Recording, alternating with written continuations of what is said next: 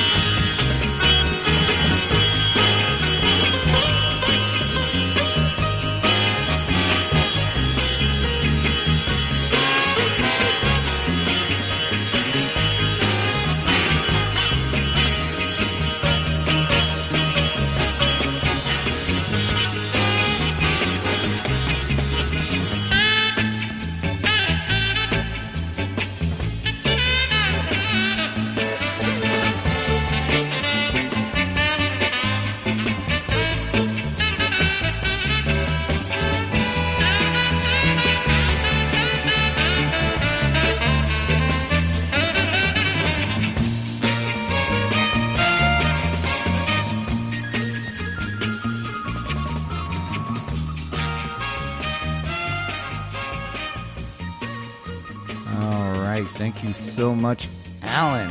And uh, now we have the first of two King Crimson picks. We had two different patrons pick a different King Crimson song, so of course they're both allowed. And we're going to start out with this one. Uh, let's see what David Lewis has to bring to the table.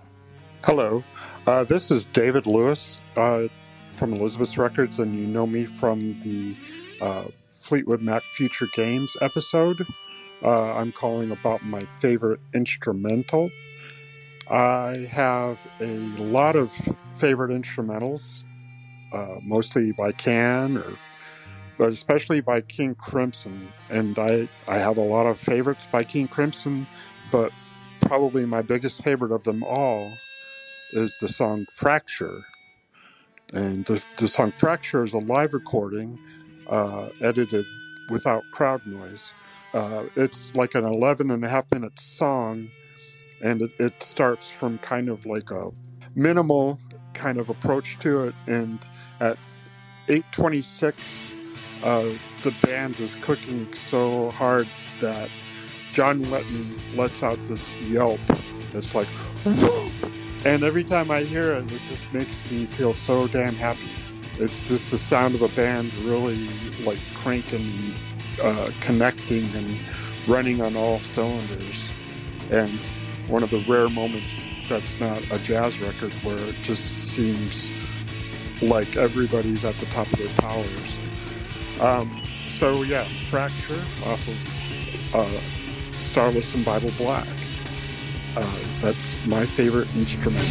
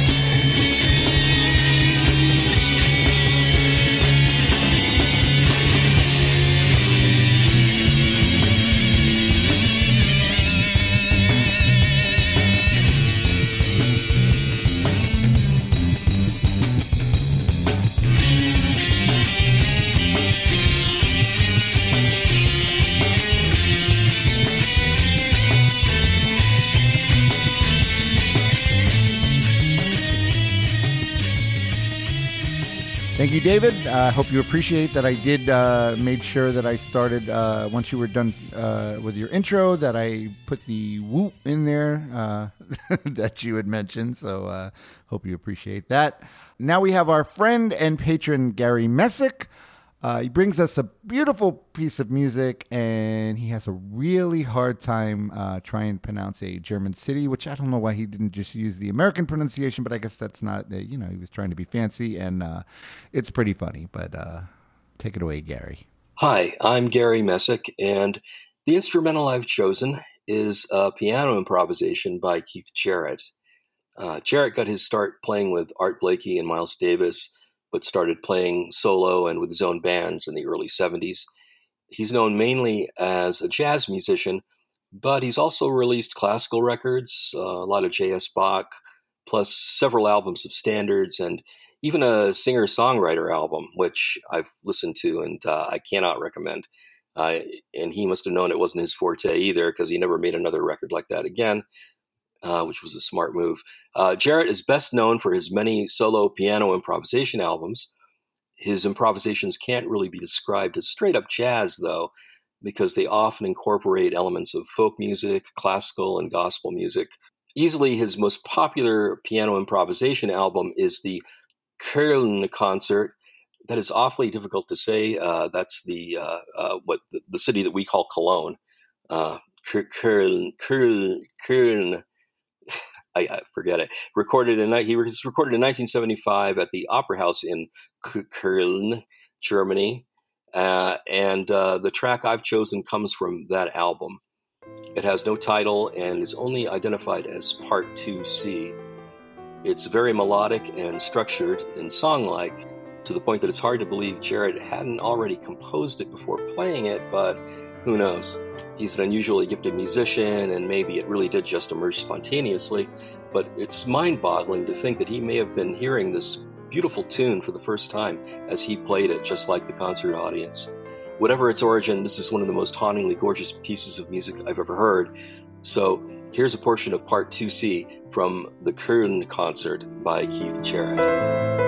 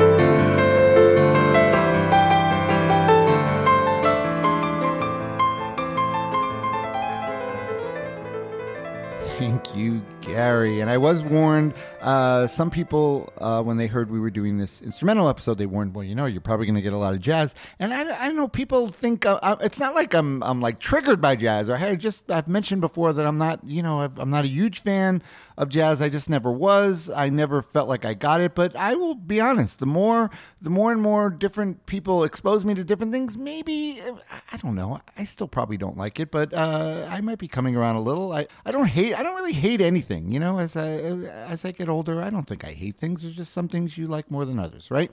All right, like uh, this next patron, I like her, Marcia Potts, uh, and she brings us a really cool song. And I think Marcia's actually cooler. She lets off in this that she's not that cool, but I think Marcia's pretty cool actually. So, so let's listen to what uh, Marcia Potts has to say.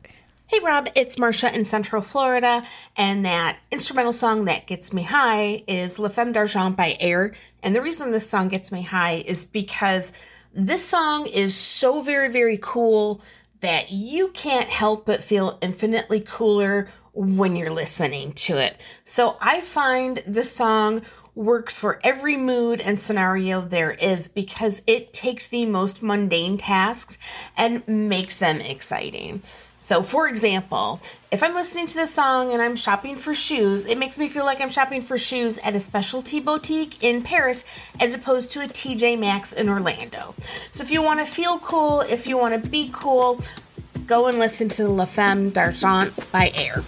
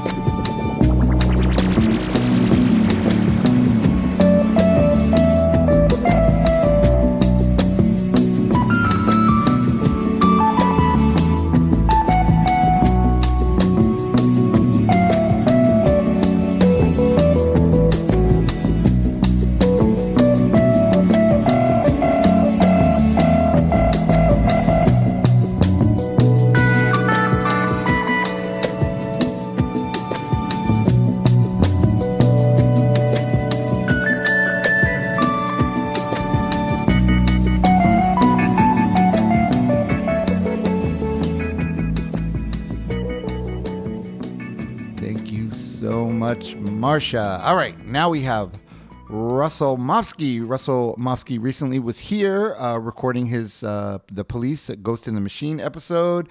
And I'm going to let you in on a little secret. Well, Russell, uh, I always said, Russell, why don't you participate in these? Yeah, he said, because I'm kind of lazy to record myself to send in. I don't do it. So he was here. I said, well, why don't you just do it? So he recorded his little, uh, his quick little intro. He did it right here when we did our episode. So take it away, Russell. Hey, everybody, this is Russell Mofsky. And for my instrumental song, I'm going with Brendan Number One by Fugazi. This is track three off the Repeater album. This is everything. Enjoy.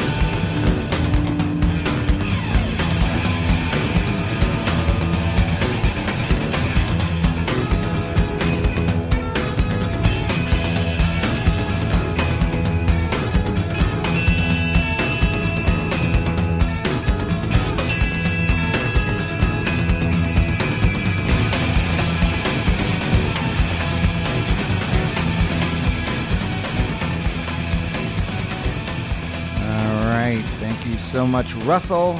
And now we have patron and creator of the That Record Got Me High logo, Woody Compton. Woody Compton brings us, uh, Woody always comes up with badass picks, and this is no exception. So let's hear what Woody has to say.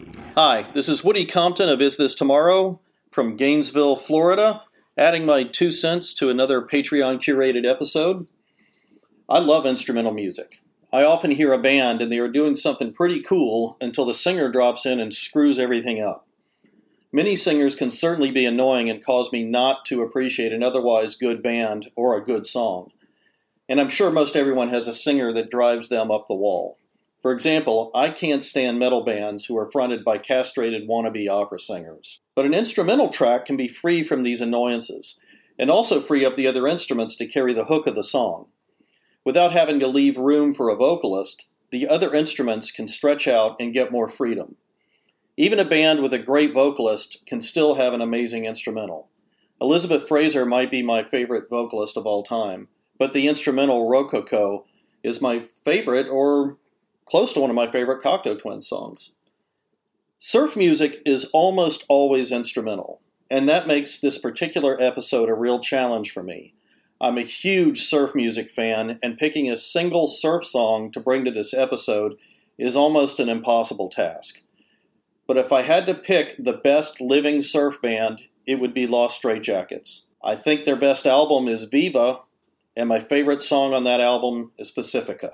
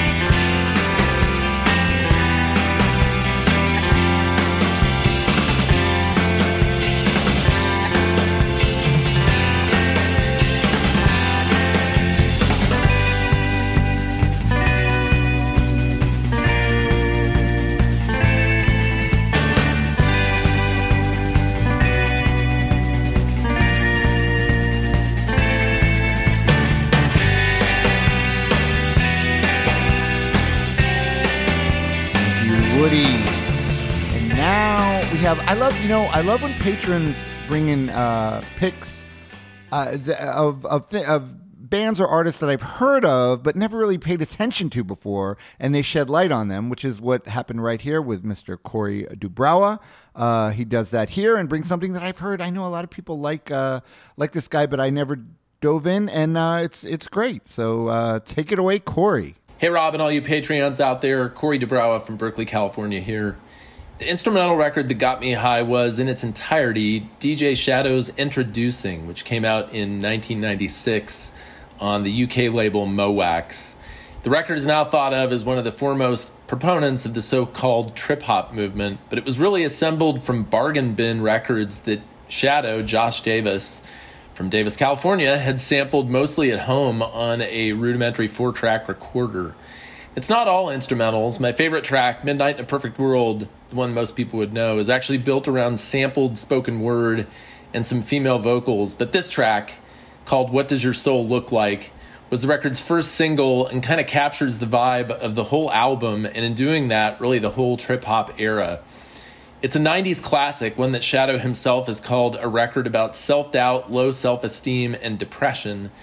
It's also one that's routinely cited as one of the decade's best and one that would go on to influence an entire genre of plunderphonics artists. Anyway, hope you enjoyed DJ Shadows Endtroducing What Did Your Soul Look Like?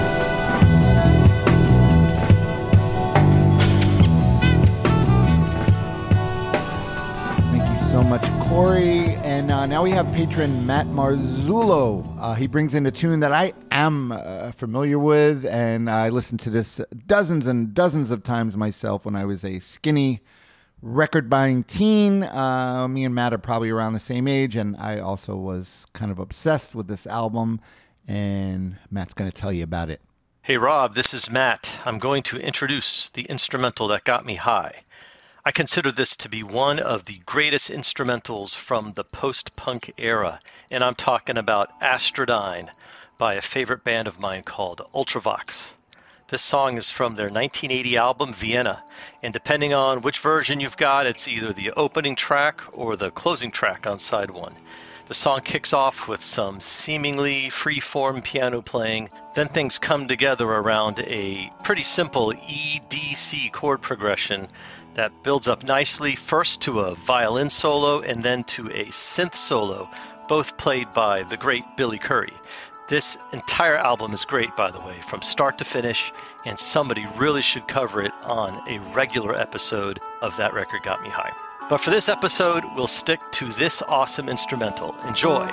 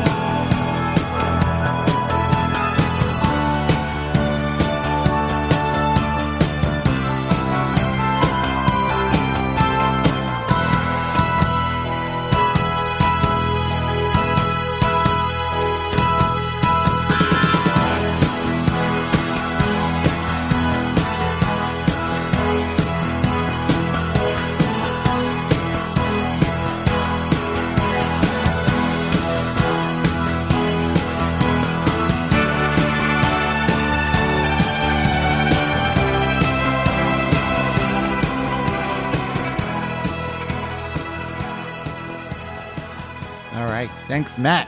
And now we have this is another band that I've heard of uh, many times, and I know a lot of my friends really, uh, really like, but I never really dug into myself. And uh, this is also the first of back to back Brit picks. Uh, first, we have our expat patron, Steve Carroll, to start it off. So take it away, Steve. Hey everyone, it's Steve Carroll.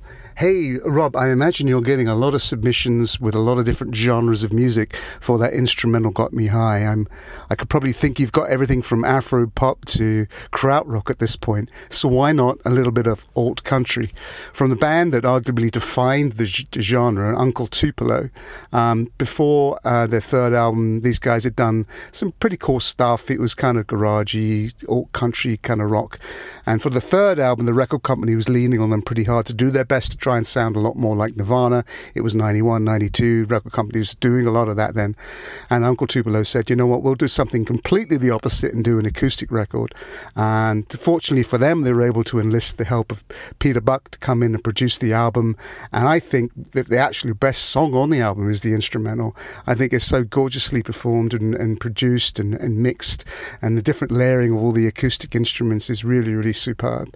So whether or not you're a fan of alt country or or you don't really know anything about the band, I hope you might take a moment and check out really, really fine tune from Uncle Tupelo from their third album, Sandusky. Cheers.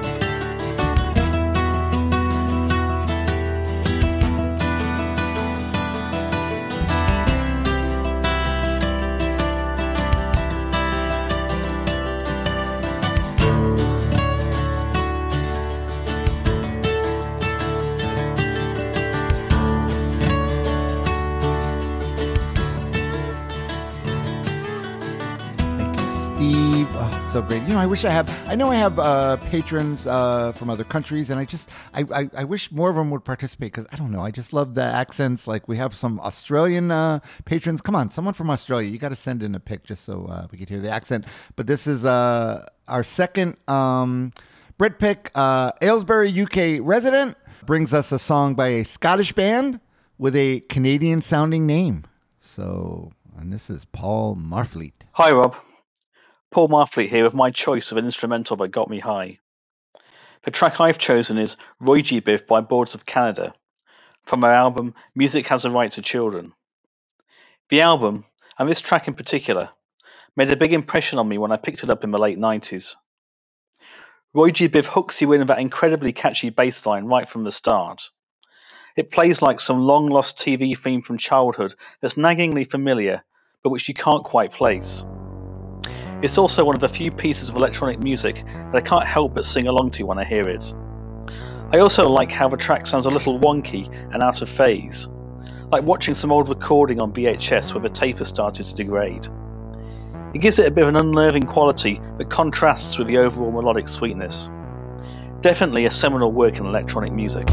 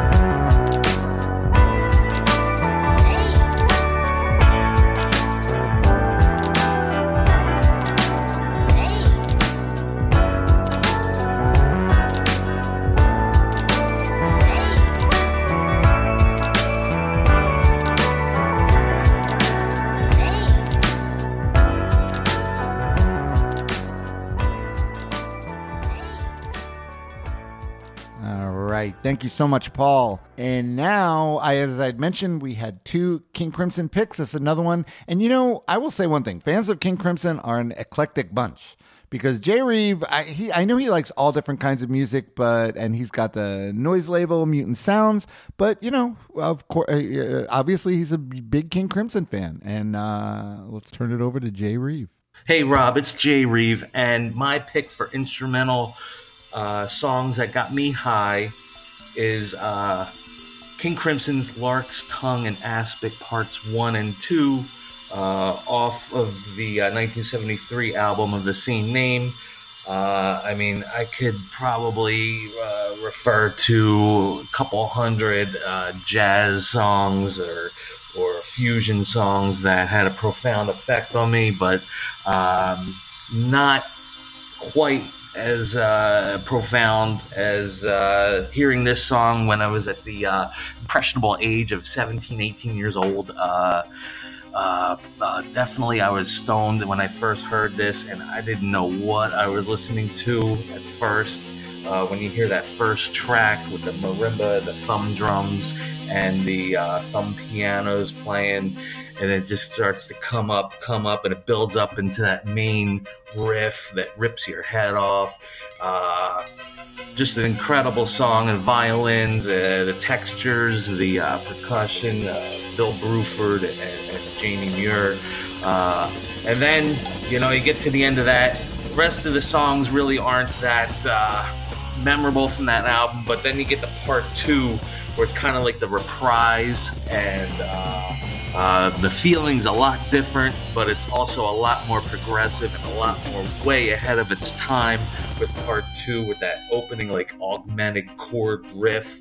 And uh, God, it just uh, it changed me. It honestly changed me. As corny and cliche as that is, uh, this album definitely changed the trajectory of how music is performed and exactly what it's meant to do.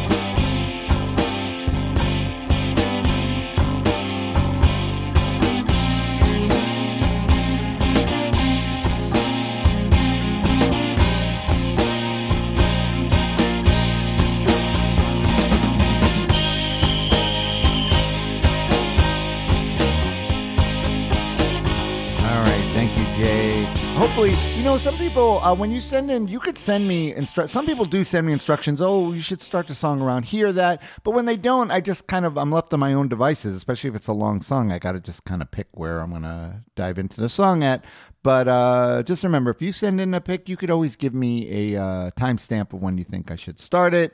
Uh, you know, don't get too picky on me, but don't say, "Oh, you have to you have to play three minutes of the song," because I'm not going to do that. But you know, uh, now we have patron and friend Todd Nolan, and I will, uh, as you probably know by now, Todd Nolan is no shrinking violent. Uh, no Shrinking Violet. Uh, he probably should have his own podcast of his own, I think, because uh, obviously he likes to talk and he once again, but he always brings deep knowledge. Likes to bring the deep knowledge. And full disclosure, I did edit his submission a little, down a little because it was it was just too long. It was way too long, and uh, I like to keep things moving, and uh, I don't want the episode to be two hours long. So I did, but it's still great.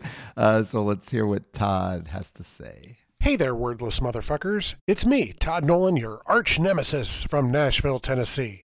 As a former frontman for a couple of South Florida bands, I revel in the fact that musicians occasionally like to go off on a space jam for a bit to give the lead singer time to catch his, her, or their breath and perhaps enjoy a beer or well needed shot before the next singable ditty.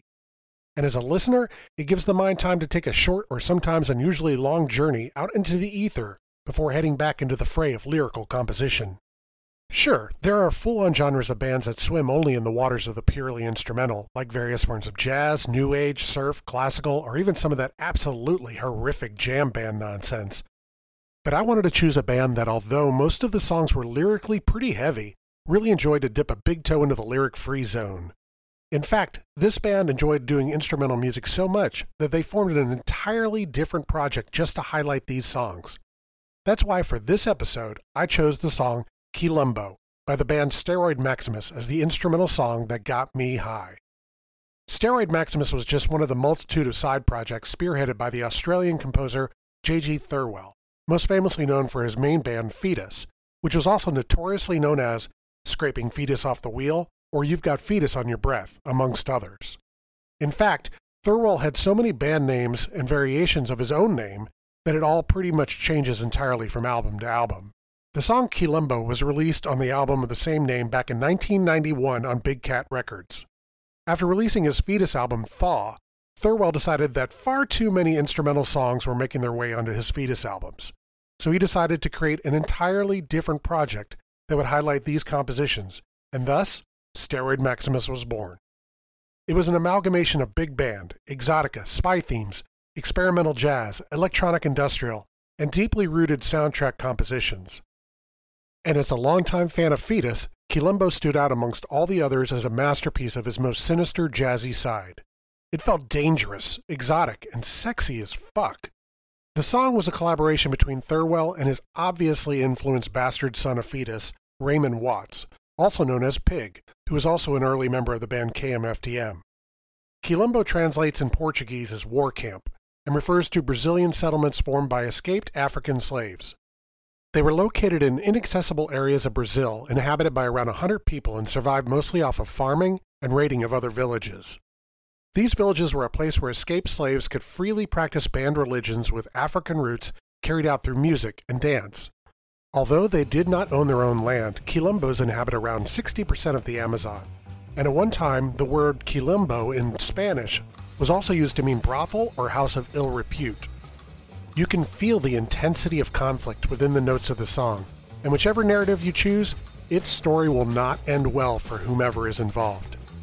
So for now, let's shut our fucking mouths and dip our Gondwanaland toes into the deep, luxurious waters of the Foetus conspired steroid Maximus creation, known only as Quilombo.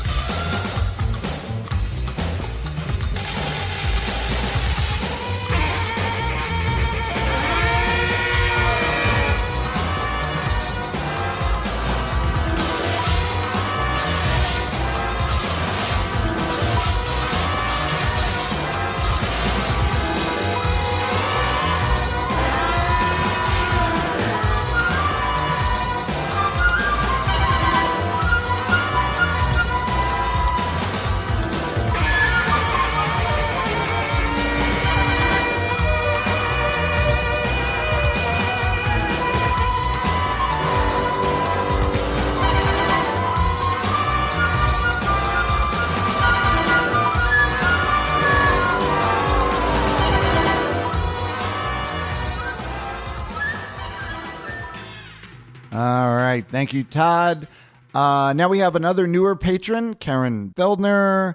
Uh, and Karen brings in some jazz, and she was like, she was like, "Oh, I'm bringing jazz, but I'm not, I'm not even mad. About, I'm not mad about it, Karen. It's fine, it's fine. Uh, I've obviously heard of this gentleman, and I know a lot of my friends love him, and I, you know, I maybe still don't get it, but it's great, Karen. And thank you so much for participating. And let's hand it over to Karen Feldner. Hey, Rob. Um, you'd think me being a singer songwriter, I would have passed on sharing an instrumental but, well, okay, I'm going to admit many times the last thing I want to listen to is a singing, songwriting, lament, dirge. you know, I'm just like, I just want to hear the opposite. So the first song I thought about was Monk's Straight No Chaser. Uh, I love that it's really hard and fast bebop. I love how Monk sets the head with that angular piano stabs that he plays um, when the band they come in to repeat the the head, especially Charlie on sax, it just really drives it. I love it. Um, and then what's even best is like then the sax solo comes in and Monk's just playing his crazy sparse that really weird, amazing piano accompaniment. No one else plays like him. So, and definitely the best time to listen to this kind of music night, especially if you if you have a long drive. It's it's there's nothing better.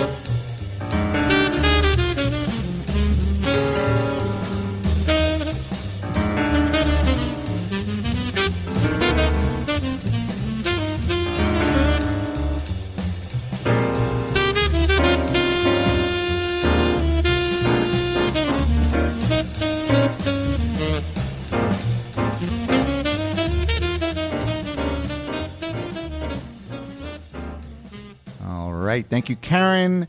And now, patron Mick Hans. M- Mick uh, gave me a couple of alternate choices just in case uh, his first choice was taken already, but it was not taken. And it's a great song that I was actually already familiar with, but I'm happy it wasn't taken because it's great. So let's hand it over to Mick Hans. Mick Hans here.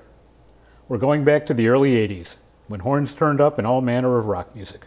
Ska bands had horns, they were in squonky no wave bands, garage bands toured with horns, and they were definitely happening with young Brits who wanted to be funky. My favorite example of this aspirational, but credible, funk is Pigbag's anthem, Papa's Got a Brand New Pig Bag.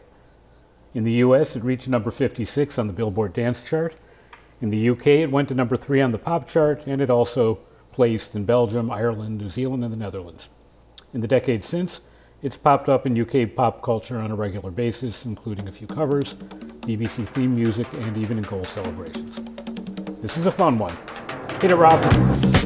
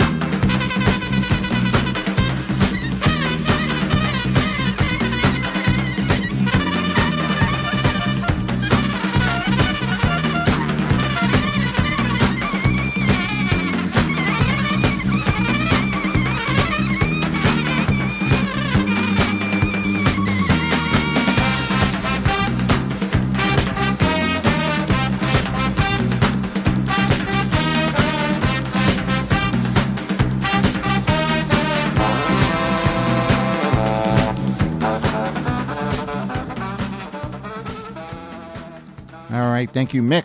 Uh, and now patron James McLaughlin. Uh, he says he says he spared me the jazz, but uh, but he also admits that his pick is a little jazz adjacent, at least. Uh, but that's fine. Like I said, it's uh, I have no problem. It's a cool pick, uh, nonetheless. Something I never heard of before, but it's awesome. So let's hand it over to James. Hey, Rob and record fans. This is James in Baltimore.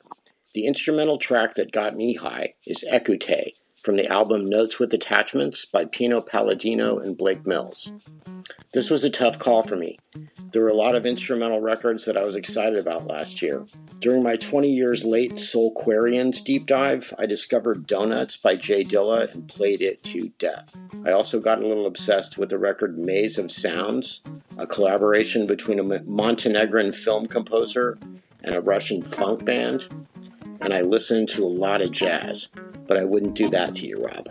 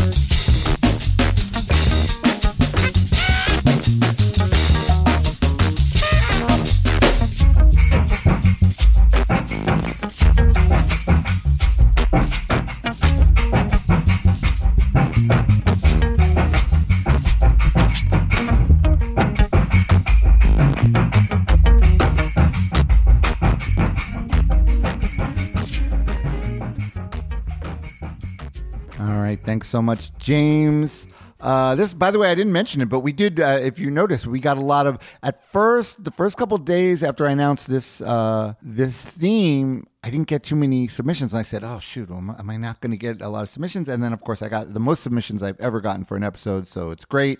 And uh, anyone who knows our longtime patron, uh, guest, and friend of the show, Steve Mitchner, uh, knows that he loves the monochrome set before uh, before starting his daily uh, Steve's record picks, uh, the Facebook group Steve's record picks. Before that, he used to do monochrome set Friday, where he would play uh, every Friday. He would play uh, something by monochrome set, and he would share that for a long time. He did that, and uh, that was my first exposure to this great band. So take it away, Steve. Hey, Rob, it's Steve Mitchner from Portland, Oregon. Thanks for doing these Patreon episodes. They're always a lot of fun, and I particularly like this month's category, the instrumental. I remember as a boy listening to a lot of great instrumental songs on the radio, like Sleepwalk by Santo and Johnny, uh, Green Onions by Booker T and the MGs, and being absolutely blown away as a teenager by uh, Frankenstein by Edgar Winter Group. But I didn't choose any of those because my favorite instrumental song is by a band that you know I love, the Monochrome Set. And the song is Lester Leaps In, the B side to one of their early singles. It's a great example of what you can do with an instrumental. There's uh, the two guitars are playing melodies and counter melodies. Just, just fantastic playing, very inventive. And um, the, the Monochrome set had a lot of instrumentals. They always managed to put a couple few instrumentals on their albums, but uh, this one is my favorite. And the title is is Lester Leaps In, which is a play on an old jazz standard called Lester Leaps In. But this, uh, of course, is a joke about Lester Square, their guitarist. Anyway, here they are, the monochrome set.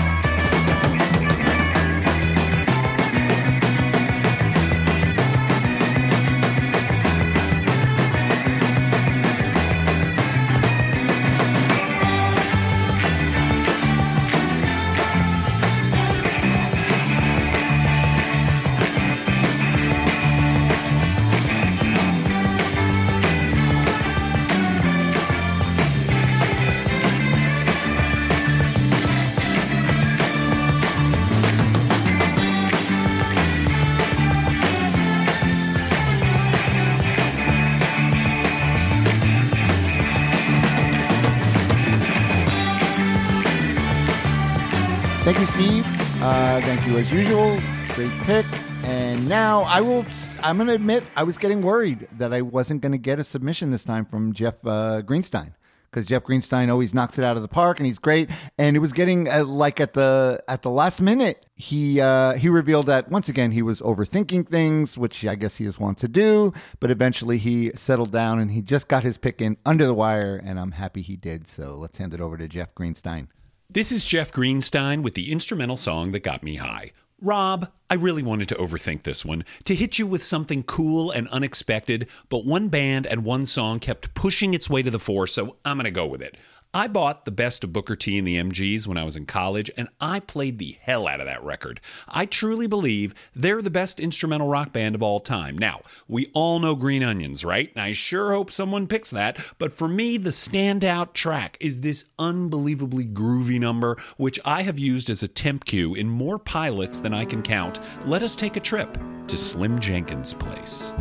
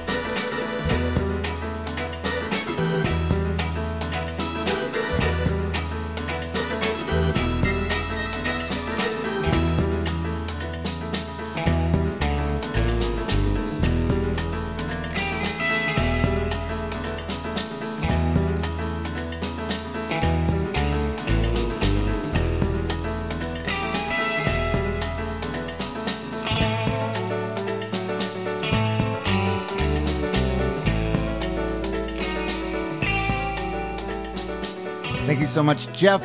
Uh, now we have that Facebook group, Got Me High Administrator and uh, amateur guest booker, uh, the mysteriously named Margarita, uh, because he doesn't want to give his real name, but we call him Margarita. And he brings in a song by an artist that I know we both admire greatly. Uh, so take it away, Mark. Hey, Rob, it's your favorite alcohol themed burner account, Mark Garita. I'm keeping up the Garita family tradition of nervously pacing the floor and talking to you about Frank Black. My pick for this episode is Mosh Don't Pass the Guy off Frank Black's third album, The Cult of Ray. The first two records are highly produced, but on this one and subsequent records, he goes all in on having the tightest touring band possible. Uh, what puts this song over the top for me is the structure of it. Some of the parts repeat that you don't expect to, and vice versa. And there's even some parts of the song that are kind of generic, but they're perfect in the context of the song.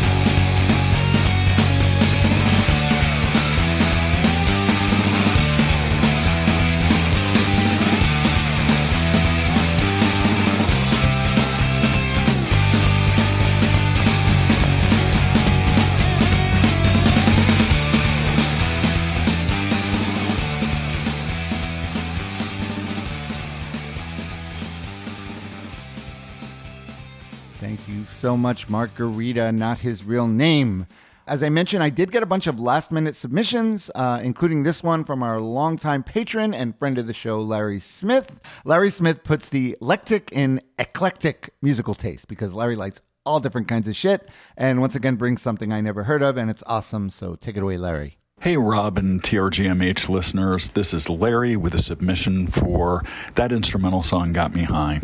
When Rob first announced the topic, I commented, kind of snarkily, cue up the jazz, and really didn't have any intentions of bringing a jazz tune to the table. But here we are.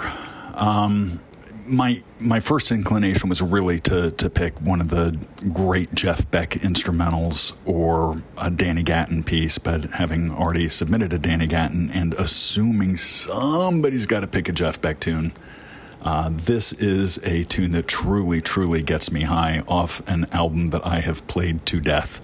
It's Snakefinger's Vestal Virgins. The album's Night of Desirable Objects. The song is Move. This is actually a cover of um, the lead-off track on Miles Davis' Birth of Cool. Um, but it features absolutely smoking guitar playing.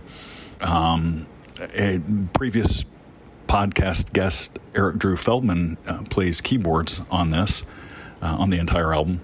And uh, there's just fantastic interplay between uh, guitar, sax, and um, I assume it's some kind of a key thing doing uh, like xylophone parts. But anyway, hope you enjoy. Move.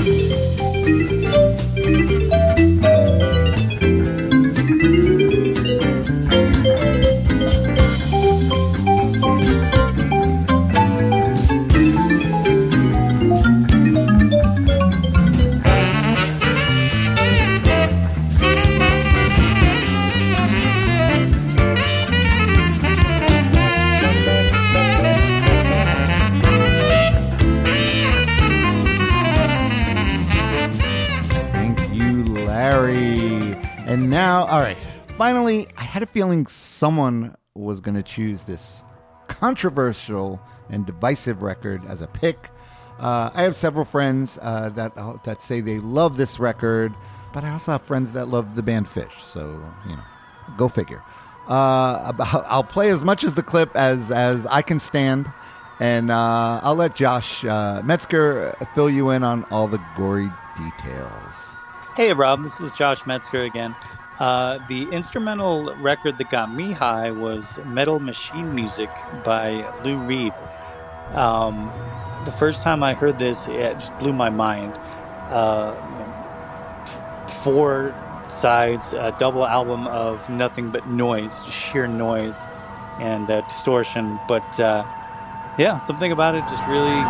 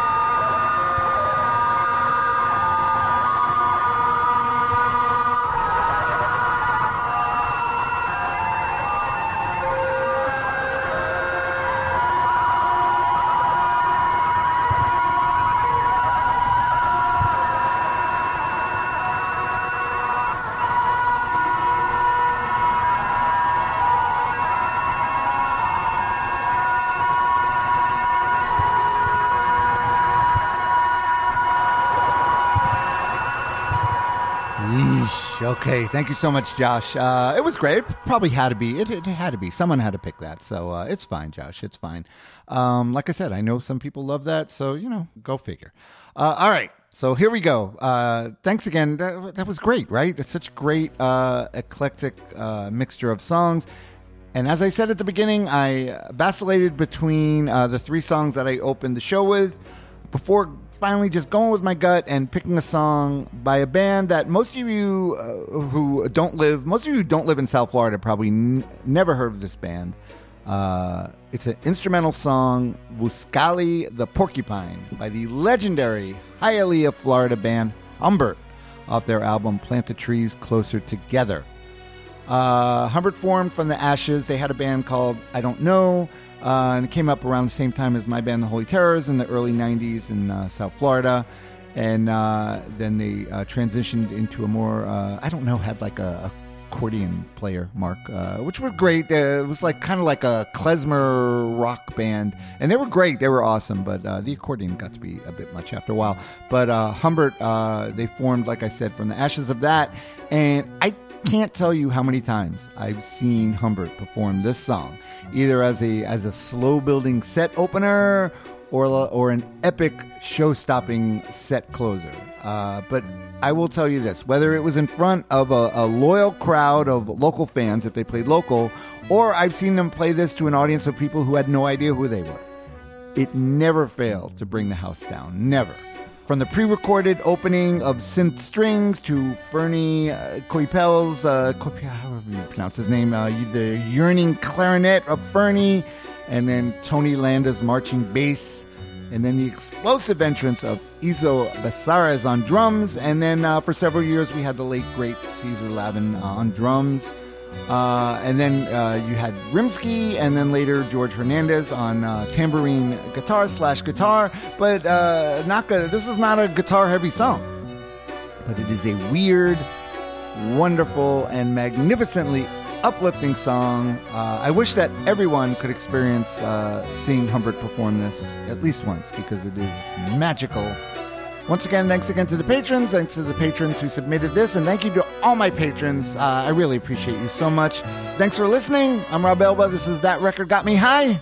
I'll see you again soon.